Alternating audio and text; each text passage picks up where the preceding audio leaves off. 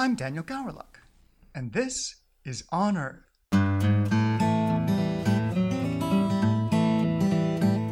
On Earth is brought to you by the Pacific Museum of Earth.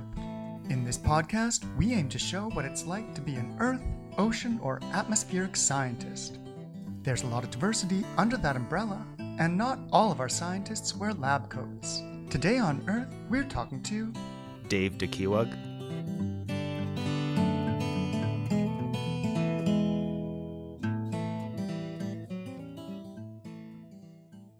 Dave. Welcome to the podcast. Yeah, thanks for having me. Absolutely. Uh, now, you are a chemist, right? Mm-hmm. Uh, what kind of chemist are you? So the work I do here at PCIGR, I guess I can consider myself an analytical chemist, while my technical lab title is research technician. Okay, excellent. And PCIGR, uh, just for those of us who don't know. Oh, PCIGR stands for the Pacific Center for Isotopic and Geochemical Research, and we do uh, not only isotopic work but also trace elements and other uh, services that you can look on the website that we provide. But I mostly deal with the analysis of radiogenic isotopes. Okay. Uh, what are those? Radioactive or? So they're the radiogenic isotopes are the, I guess you can say the daughter of parent isotopes that are the radiogenic, or sorry, that are the radioactive part of the element. Once a an element passes through time, uh, depending on its half life, it ends up from a parent isotope to its daughter isotope, and we measure the ratios between the different ratio, uh, the different, I guess you can say, abundances between the the parent and the daughter of these elements, and from these ratios, we can get some pretty significant uh, geochemical data. Okay. Is that used for like dating things or? Mm-hmm, for sure. Uh, these are for geochronometers as well as for tracing uh, rocks from their mantle sources. And isotopes can be used for a whole lot of applications from uh, anthropogenic um, metal contamination to paleontology for uh, isotopes in bones. Cool. And what timescales are we talking about? Oh, from solar system formation to uh, the genesis of the Earth, and just uh, basically uh, universe as we know it. If we can detect elements that far. Wow. I admit I once Googled elemental dating and ended up in a very strange website. I think it was a, a dating site for the academically inclined. now, at what stage in your career are you at? Are you a student, a researcher? I would say that uh, I'm a non academic scientist. I don't really conduct my own research, nor do I interpret the data of the um, samples that I work on. Okay, that's a perfect way of describing a, a lab tech. What's your academic background? So I studied here in UBC uh, in chemistry, and I graduated with my Bachelor of Science in 2017. Excellent. And did you always know that you wanted to be a chemist? I suppose that uh, chemistry was just a way for me to kind of experience all the sciences. It's a very central science, and it definitely has a hand of most physical sciences. And I was in my um, undergrad, I was more drawn to the analytical side of chemistry because of how mechanical and technical these instruments are. There's just so many ways to analyze a sample from uh, burning it with an open flame to digesting it and separating it with resins to even uh, roasting a sample so hot that its electrons come off. you sound like a Bond villain with your samples. in your research or in your career path, have you made any discoveries, either uh, something that's new to the world or even just a discovery for yourself that made you go, uh, aha? Uh, like I mentioned before, I'm, I don't really do my own research, and the data I provide, I don't really interpret it myself. But I do hope that the data that we provide to our collaborators can help them find new groundbreaking uh, technologies or findings within our Earth. Excellent. That's a great, uh, a great mindset to have. Um, now, I pulled you out of the lab for this interview today, uh, but what were you working on before you came down to be interviewed? So, you know, as a lab tech, we kind of do the not the same thing every day, but we do follow the same procedures uh, throughout the course of, let's say, a sample contract. What I mostly do is the separation of rock samples into four different uh, isotopic elements, which are lead, strontium, neodymium and hafnium. What I do in the lab is I digest these samples using a variety of acids, and then through somewhat long hours in the lab, I separate these elements from the uh, digested rock sample using a variety of column chemistry resins, which these, the sample slowly goes through a plastic tube full of this uh, plastic resin, which allows me to extract, isolate, and purify these elements.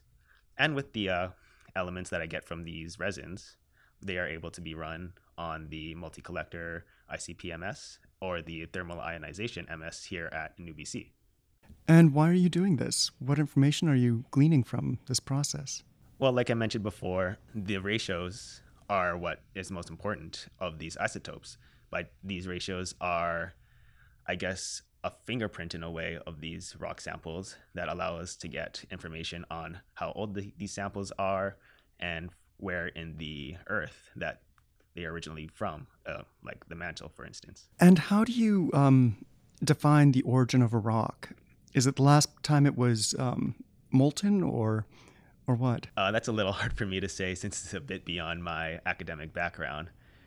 But yes, uh, I guess that you, you would say the origin of the rock would be from the mantle source itself. Okay, excellent. Uh, one of my favorite um, parts of these interviews has been hearing about people's field stories.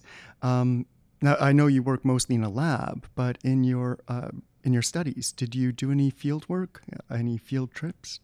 Uh, so yeah, like you mentioned, I haven't done much uh, boots on my dirt. Uh, sorry, dirt on my boots uh, work in the field. But as an undergraduate in the Department of Chemistry, I was able to go on something called uh, co-op, which I'm not sure if this is uh, a thing in here in the EOAS department.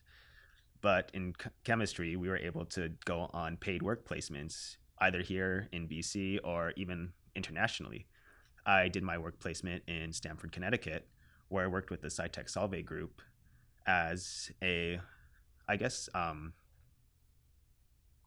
specialty chemist, where I worked with uh, surfactants with um, one of my supervisors there, Dr. Shailesh Majumdar.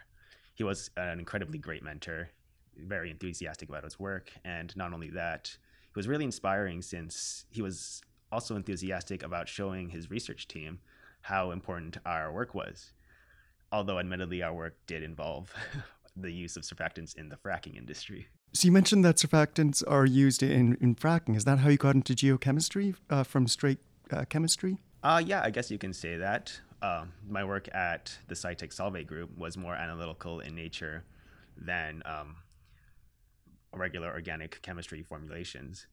And that combined with my work experience at a local uh, testing facility, uh, SGS, I was able to uh, gain gain more analytical chemistry background with the use of their um, analytical instruments, and I was able to bring my industrial experience to here at PCIGR, where uh, Dr. Dominique Weis hired me, and uh, here I am now, I guess. Excellent. um, you clearly enjoy your work, uh, but what's the best part about it in your mind? Uh, I guess the best part would be, what for me would be that after all these long hours in the lab, I can finally load it on something more concrete, on uh, for say like the new TIMS, where once I load the instrument and start heating up the samples, I can finally get some actionable data, some raw numbers out of these samples that I just see as a clear liquid for most of its time in the lab. As well as a PCIGR is also a collaboratory facility where we work with students and scientists, and it's always great to hear the stories behind these researchers' uh, works. Do you have a favorite collaboration that you've worked on? Uh, not favorite per se, but most of the students eh, and researchers that I've worked on, everyone has, or everyone is so enthusiastic about our work. It's um, while most of the theories are lost on me since I'm not as specialized as they are, it's just so great to hear the enthusiasm behind what they're doing. And even though maybe most of them would consider the lab work to be the most arduous part of their uh, of their samples, aside especially compared to doing field work, I think that it's um, uh, yeah, working with these researchers uh, really helps um, bring the science to life, in my opinion, especially knowing the context behind these just these powders in these liquids. you get to be a part of all of their stories. Mm-hmm, for sure. Is there a project that you'd ever want to take on? Uh, well, I'm not sure if a project like this will ever come into PCIGR doors, and ho- may, hopefully it does. But working on meteorites would be a fascinating subject to learn. Uh, at the Goldschmidt conference, there was a, a, whole series of talks working on the Ryugu asteroid, which turns out to be one of the most pristine, uh, I guess you can say, sample materials in in our solar system compared to meteorites here on Earth, as it's not really contaminated by terrestrial uh, elements such as like the water.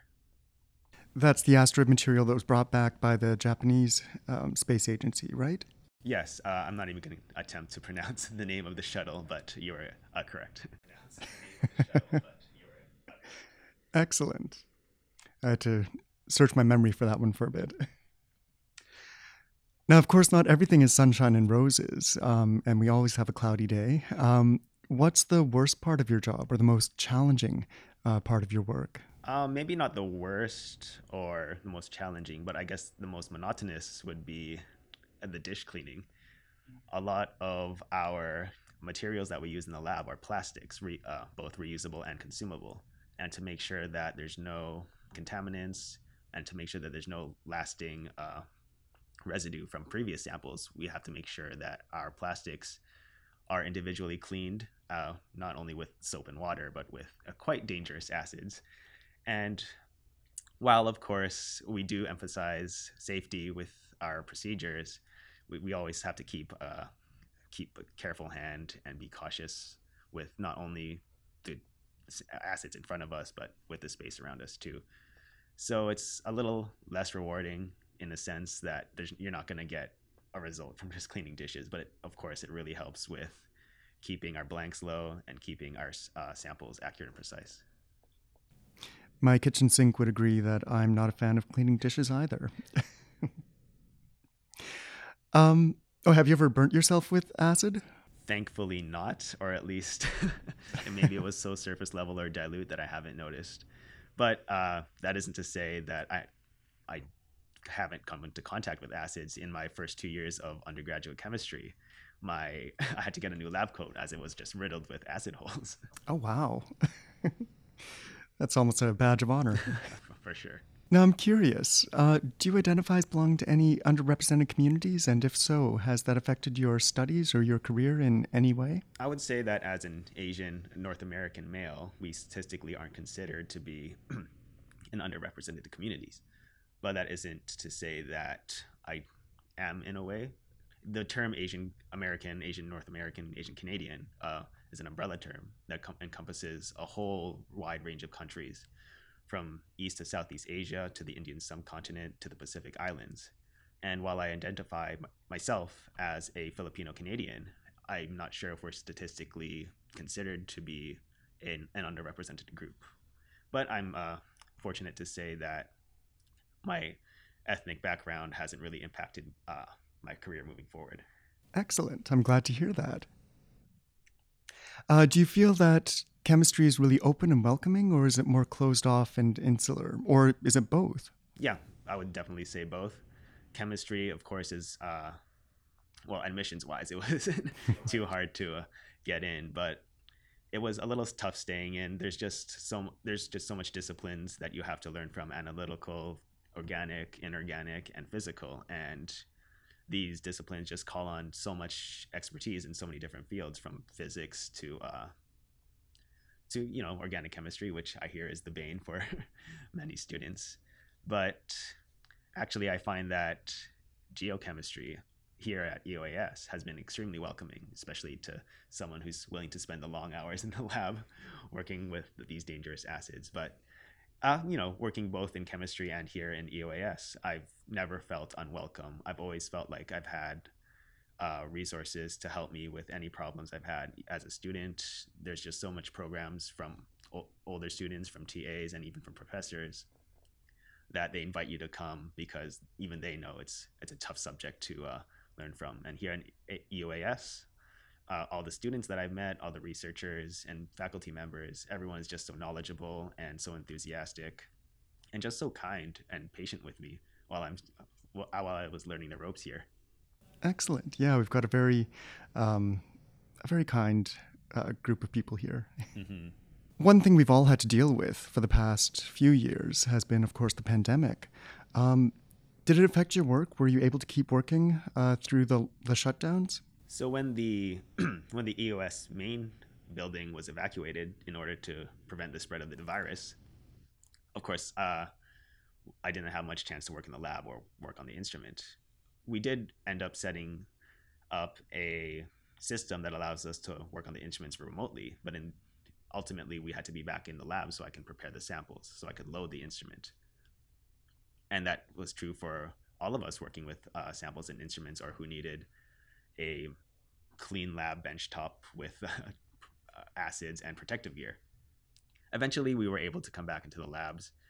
And while, you know, PCIGR has many different labs and we were able to stay isolated and away from each other to stay safe, it was, you know, pretty lonely just working in a lab. And once I leave the lab, it's just back home into my bubble. And of course, it was extremely important to stay safe, but it was also for me pretty challenging. As I mentioned before, I really liked talking with other scientists, with the students.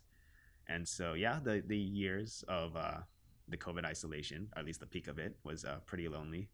But now I think it's getting definitely closer closer to normal. I'm not saying that we shouldn't be careful with uh, these um, viruses and diseases just seem, seemingly running amok around us but it's definitely yeah closer to what it was pre-COVID times. I can imagine that um, re- doing the same repetitive kind of work over and over again um, is fun when you have people to talk to and and to stimulate you. Um, but if there's no one else there, it can uh, magnify the loneliness.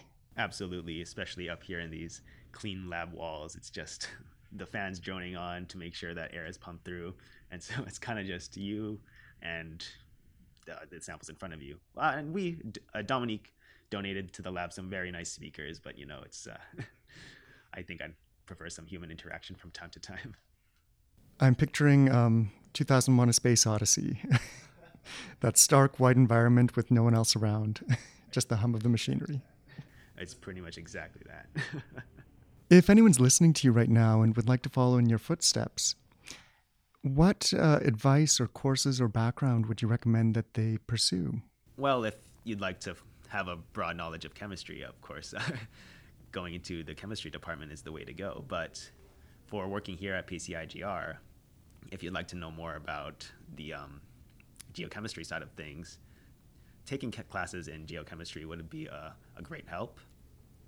And I know that my background in chemistry has like definitely helped with learning all these previously unfamiliar methods with not only the instrument with, with benchtop work, but yeah, just um, I guess taking a broad broad range of classes that pertain to your interest would be the way to go. And not only just classes, but with doing field work, getting out to the world, and doing some real world applications would be a great way to find what you'd like to do. Excellent. Great answer. So I'm going to get you to look to the long term. Um, you're still relatively at the, the beginning of your career. Um, what would you like to have as your professional legacy when you retire? I imagine this is a tough question for many people early in their career. Absolutely.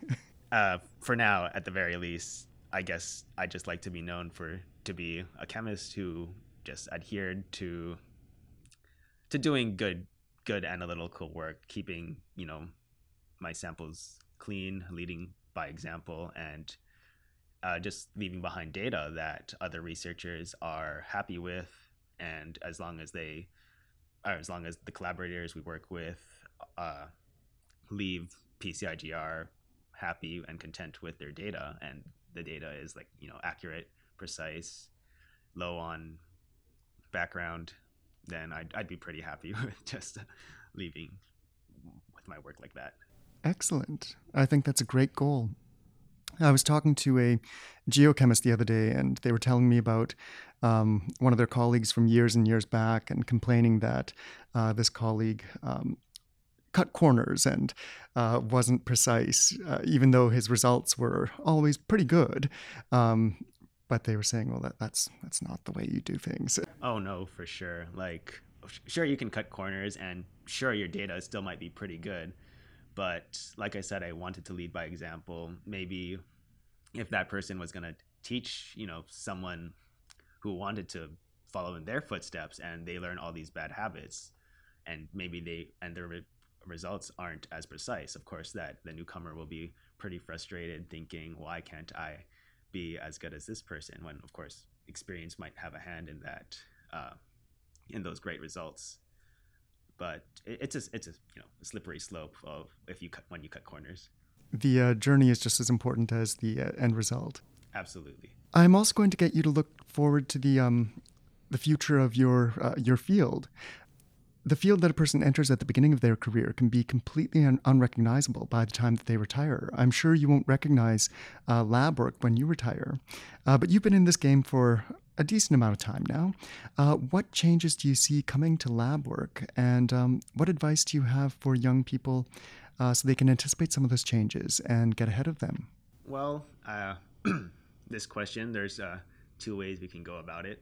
One way, my um, my job might be completely outclassed with the uh, with the advent of stronger in situ laser analysis, which means that there maybe one day there might not be a need for for such uh, long days in the lab.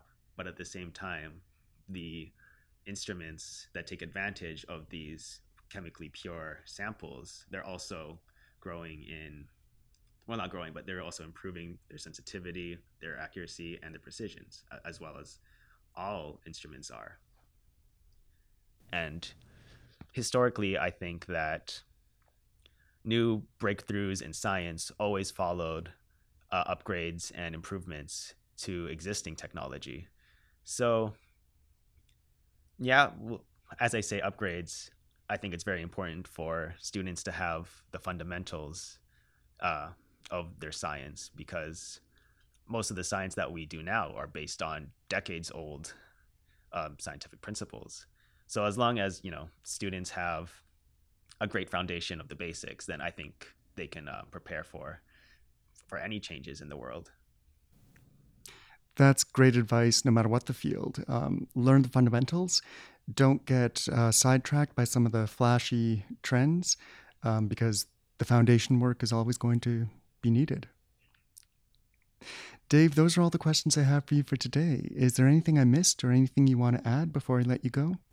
I just wanted to say that this is a great program. I, I love hearing about all the all the um stories that you've posted on this podcast, and I sincerely like to thank you for having me on here. Of course. Thanks for coming, and thanks for sharing your um, your stories. Thanks for giving giving us a peek behind the curtain of PCIGR, where they really do make magic happen. Um, and just thanks for making time for us today. Thank you for listening to On Earth. On Earth is hosted by me and produced by myself, Kirsten Hodge, our editor, Sarah Robertson, and Ollie Beebe designed our logo. On Earth is made possible thanks to the generous support of the Department of Earth, Ocean, and Atmospheric Sciences here at the University of British Columbia. For more episodes like this one, please visit our website at pme.ubc.ca